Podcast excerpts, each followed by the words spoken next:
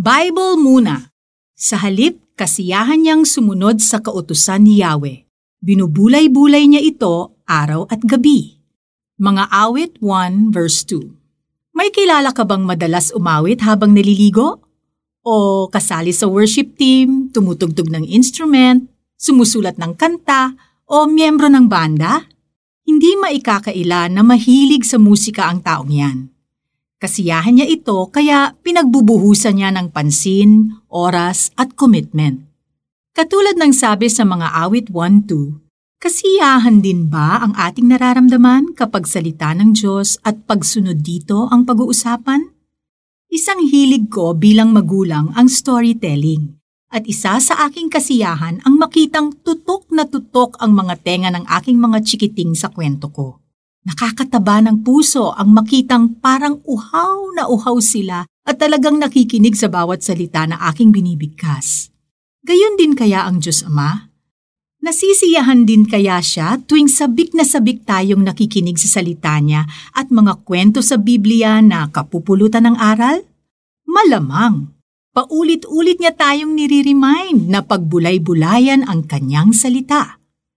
Sa panahon ngayon, maraming bagay ang umaagaw sa ating attention at affection.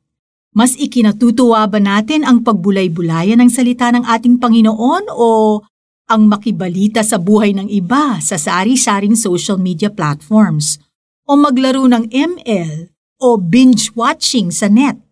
Siyempre, kapag kasiyahan natin, bibigyan natin ng oras.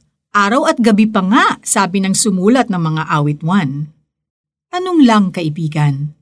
Anong bagay ang una nating inaabot pagkagising sa umaga at huli nating nilalapag bago matulog? Biblia ba? Sabi sa mga awit 119:47 and 48, Sa pagsunod sa utos mo nalulugod akong labis. Di masukat ang galak ko pagkat aking iniibig. Mahal ko ang iyong utos. Ito'y aking ginagalang sa aral mo at tuntunin ako'y magbubulay-bulay. Bago maagaw ang oras natin ng iba't ibang hilig, unahin natin ang salita niya at samahan natin ang panalangin. Ang isang taong nagmamahal sa Diyos ay nagmamahal din sa salita niya.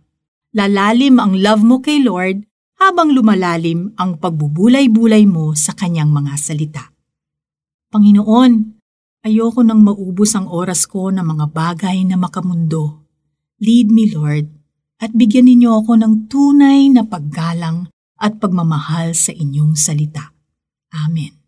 Para sa application, kung nadidistract ka ng iyong cellphone tuwing ikaw ay nananalangin o nagbabasa ng Bible app, isang hard copy muna ng Bible ang gamitin mo. O kaya naman, itabi muna ang cellphone sa ibang lugar during your prayer time. Sa halip, kasiyahan niyang sumunod sa kautusan ni Yahweh. Binubulay-bulay niya ito araw at gabi. Mga awit 1-2 This is Felici Pangilinan Buisan. Make wise choices today!